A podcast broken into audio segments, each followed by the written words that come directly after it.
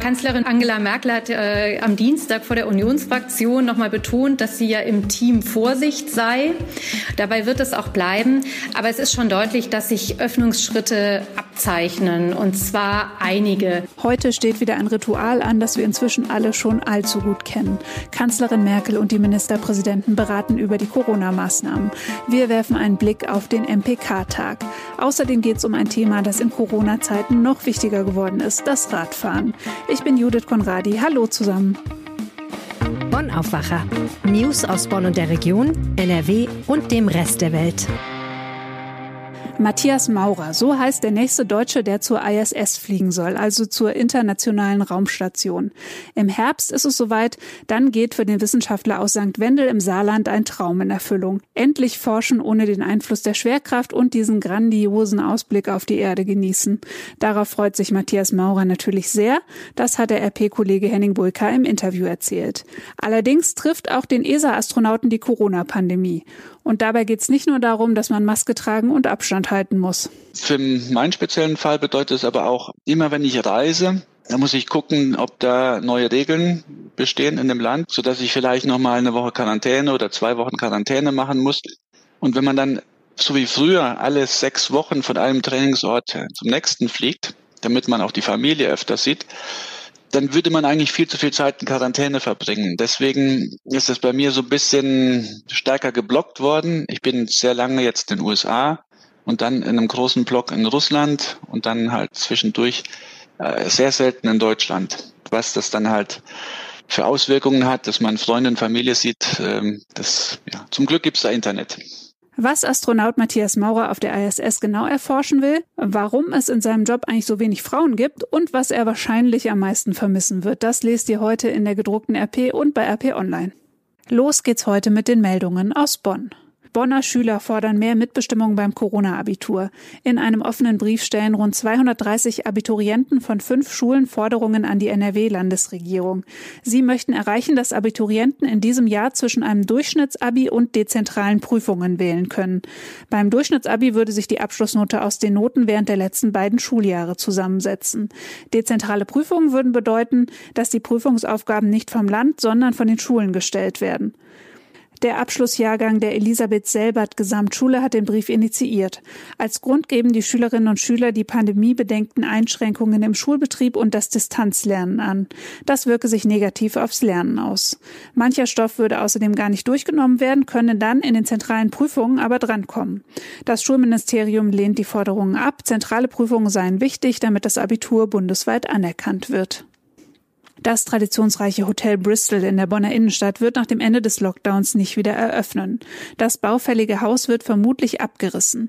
Betrieben wird das Hotel von der Central Hotels Group. Die hat nun mit dem Verpächter, dem Immobilienunternehmen Corpus Sireo, eine Aufhebung des Pachtvertrags beschlossen. Grund für die Schließung sei vor allem der bauliche Zustand des Gebäudes, so die Betreiber.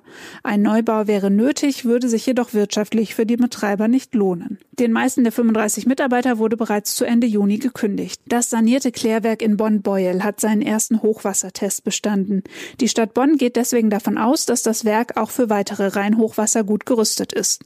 2 Jahre dauerten die grundlegenden Arbeiten an der Anlage in Schwarz-Rheindorf. Ziel war unter anderem, das Klärwerk hochwassersicherer zu machen. Eines der beiden Hochwasserpumpwerke wurde so saniert, dass es den Kläranlagenbetrieb und das Beueler Hinterland bei Pegelständen von mehr als 11 Metern vor Überschwemmungen schützen kann. Beim Hochwasser an Rhein und Sieg in den vergangenen Wochen lag der höchste Pegel in Bonn Anfang Februar bei etwa 8,50 Metern. Ein Corona-Ausbruch im Mielewerk in Euskirchen hat Folgen für die gesamte Firma. 4000 Mitarbeiter sind firmenweit von Produktionsausfällen betroffen, wie eine Unternehmenssprecherin erklärte. Der Ausbruch war Ende Februar in Euskirchen bemerkt worden. Danach musste knapp die Hälfte der 500 dort beschäftigten Mitarbeiter in Quarantäne. Die Produktion wurde heruntergefahren.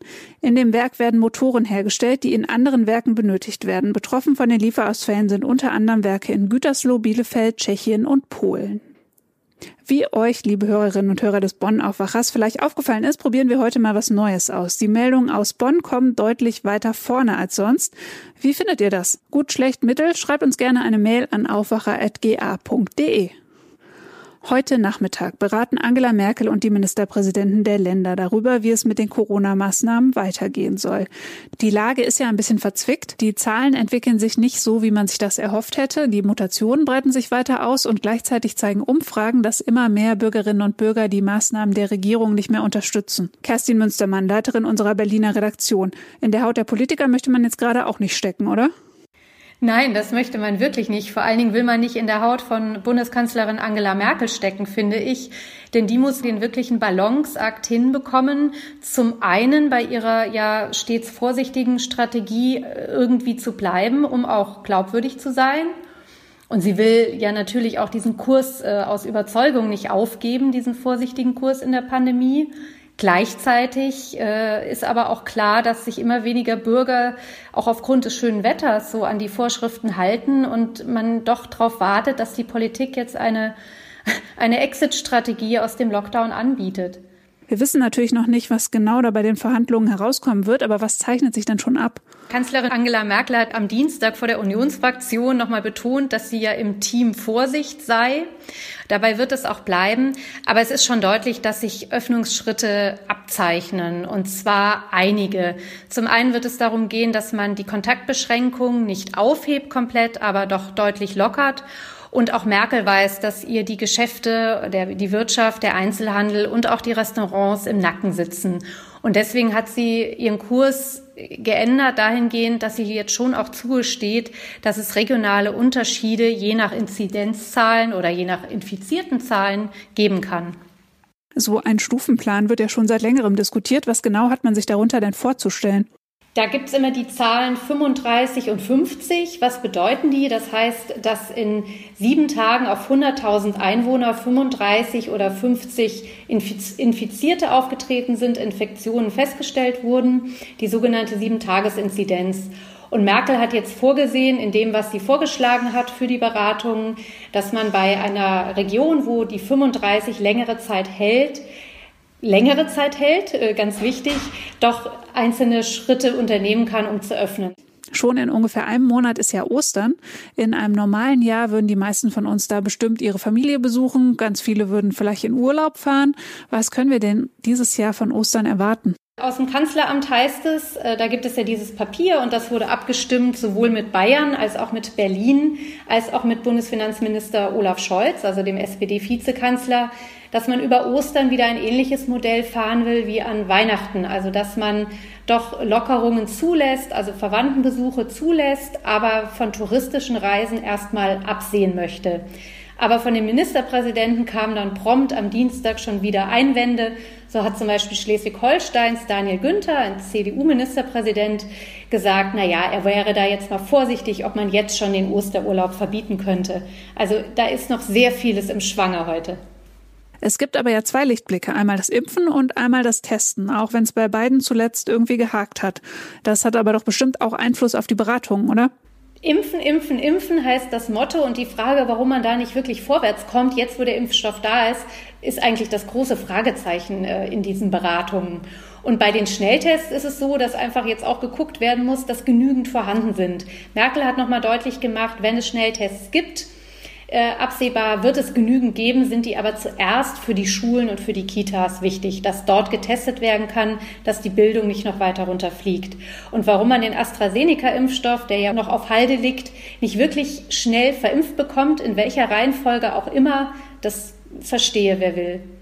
Die Umsetzung der Maßnahmen ist ja zu einem großen Teil im Anschluss, wie wir alle inzwischen wissen, auch Ländersache. Wie positioniert sich denn bisher NRW-Ministerpräsident Armin Laschet? Ja, Armin Laschet war ja am Anfang der Pandemie eher im Team Lockerungen oder eher im Team doch zu überlegen, wie man die Einschränkungen von Grundrechten wieder zurückfahren kann. Mittlerweile ist er doch vorsichtig geworden, aber auch er hat jetzt von vorsichtigen Öffnungsschritten gesprochen und davon, dass nach 4 Monaten Lockdown die Menschen einfach Perspektiven brauchen, weil sie sonst durchdrehen. Und da kann man ihm recht geben. Vielen Dank, Kerstin. Alles, was sich rund um die Ministerpräsidentenkonferenz tut, erfahrt ihr natürlich bei RP Online. Letzten Mittwoch haben wir im Podcast schon darüber gesprochen. NRW soll Fahrradland werden. Zumindest soll es bei uns ein neues Fahrradgesetz geben. NRW-Verkehrsminister Hendrik Wüst hat jetzt den ersten Entwurf vorgestellt. Mein Kollege Reinhard Kowalewski hat bei der Vorstellung zugehört. Hallo Reinhard. Ja, schönen guten Morgen. So ein Radverkehrsgesetz klingt erstmal bürokratisch, ist aber ja tatsächlich auch was ganz Besonderes, weil solche Radgesetze gibt es in Deutschland so eigentlich sonst gar nicht, oder? Also in Berlin gibt es eins, aber es gibt kein solches Gesetz in einem Flächenbundesland. Ich vermute, die anderen ziehen bald nach, weil Fahrrad ist insgesamt ein Riesenthema in Deutschland, auch durch die E-Bikes. Aber NRW ist da eben jetzt Vorreiter. Das kommt, weil es eine Bürgerinitiative gab, die 200.000 Unterschriften gesammelt hat für ein Fahrradgesetz. Und das wird jetzt gemacht. Die Unterschriftensammlung gab es ja im Sommer 2019. Das hat es also alles ins Rollen gebracht? Ich denke, das ist eine breite Bewegung. Die ist da kulminiert. Herr Wüst hat bei der Pressekonferenz gesagt, dass bei der vergangenen Kommunalwahl vor ein paar Monaten in praktisch allen Städten die Sieger gesagt haben, sie wollen mehr Fahrradwege bauen.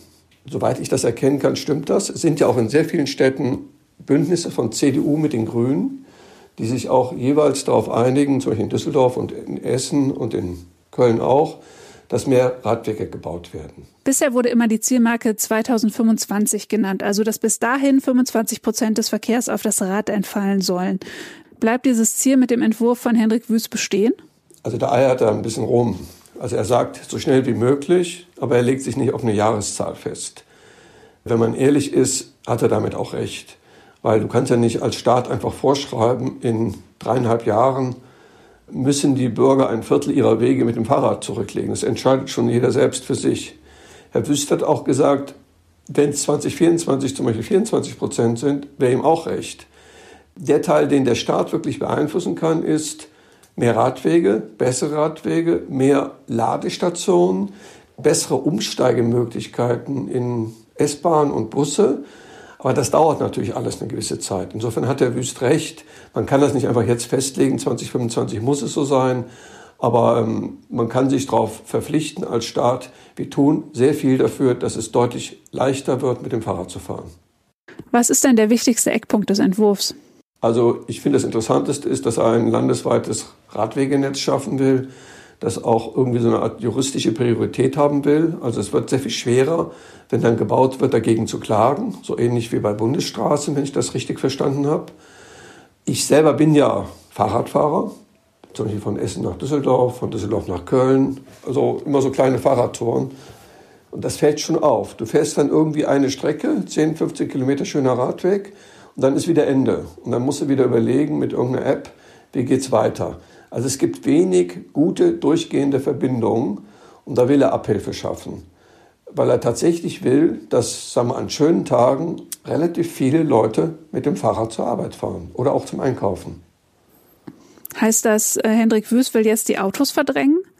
Der will eine genauso gut strukturierte Radwegeplanung, wie wir eine Straßenplanung haben. Die wird dann natürlich überwiegend parallel zu den Landstraßen sein. Sie wird sehr selten parallel zur Autobahn sein. Künftige neue Brücken über den Rhein werden wahrscheinlich alle Fahrradwege gleichzeitig haben. Er hat auch schon 10 Leute eingestellt bei Straßen NRW, die Fahrradwege planen. Alle Kommunen sollen Beratung kriegen, wie sie das machen. Und er will einfach, dass schneller geplant wird und schneller gebaut wird. Also er will da so eine juristische Vorrangrolle haben, damit schneller gebaut wird. Die Grünen im Landtag sind ja vor kurzem mit ihren eigenen Eckpunkten vorgeprescht. Das war auch Thema hier im Podcast übrigens. Das könnt ihr euch nochmal anhören, wenn es euch interessiert. Das ist die Folge vom 24. Februar. Gibt es da jetzt einen großen Unterschied? Also ich glaube, im Ziel sind die sich sehr ähnlich. Die Grünen haben da auch gesagt, sie würden den Vorschlag von Hendrik Wüst prüfen und sich konstruktiv in den Dialog einbringen. Also ich habe nicht das Gefühl, dass die Welten trennen. Herr Wüst hat sogar leicht Witze gemacht über die Grünen, weil die Grünen haben gesagt, sie schlagen vor, dass jede Kommune pro Einwohner pro Jahr 1 Euro kriegt, um Fahrradwege zu planen. Und die Grünen dachten, das wäre ein toller Vorschlag. Herr Wüst findet das nicht schlecht, aber er sagt, an sich ist es viel zu wenig. Und er sagt auch, an Geld wird es nicht scheitern. Er hat darauf verwiesen, dass der Bund ja auch so viel Geld ausgibt für Fahrradwege wie noch nie. Und dieses Geld geht dann an die Kommunen. Das Gesetz wurde jetzt also vorgestellt. Wann wird es denn verabschiedet? Der Entwurf wird jetzt verschickt an die Verbände wie den ADFC. Ich nehme auch an, der ADAC spricht mit Bürgerinitiativen, auch die SPD und die Grünen, die werden natürlich da auch mitreden. Also ich halte es für denkbar, dass man vor der Sommerpause fertig ist, weil man sich an sich gar nicht so weit uneins ist. Und zum Schluss würde mich nochmal deine Einschätzung interessieren, auch als Radfahrer. Wie schätzt du das denn ein? Ist das ein angemessener Entwurf oder fehlt da was? Wenn ich ehrlich bin, bin ich mir dann nicht so sicher. Der ADFC fordert im Gespräch mit uns, dass es einen verbindlichen Plan geben muss für den Ausbau der Radwege in ganz NRW. Das will der Wüst an sich nicht. Der will einen Plan für die langen Strecken, und die kurzen Strecken will er den Kommunen überlassen, weil er sagt, ich will da nicht zu sehr ins Klein-Klein reinreden. Und weil ja in jeder Stadt ein großer Druck ist, mehr Fahrradwege zu bauen, setzt er wohl darauf, dass sich das am Ende durchsetzt. Ich glaube, das muss jeder vor Ort auch in seiner Kommune sich mal anschauen. Also in Essen, wo ich wohne, ist es wirklich verblüffend, wie viel mehr Fahrradwege es jetzt in 1-2 Jahren gegeben hat. In Köln wurde auch einiges gemacht, weiß ich. Am Niederrhein war es ja schon immer sehr gut. Im Bergischen Land könnte sich sehr viel mehr tun, gerade jetzt mit den E-Bikes. Aber ich glaube, das hängt sehr von Kommune zu Kommune ab. Dankeschön für das Gespräch. Ja, vielen Dank für das Gespräch und einen schönen Tag noch. Und jetzt noch ein Blick auf den Tag. Zentrales Thema sind natürlich die Beratungen von Kanzlerin Angela Merkel mit dem Ministerpräsidenten. In Mönchengladbach soll heute außerdem das Urteil im Fall Fabio fallen. Der 5-jährige Junge war am 21. April vergangenen Jahres tödlich verletzt in der Wohnung seiner Mutter aufgefunden worden. Der 23-jährige damalige Freund der Mutter steht wegen Totschlags vor Gericht. Die Staatsanwaltschaft fordert eine lebenslange Haftstrafe.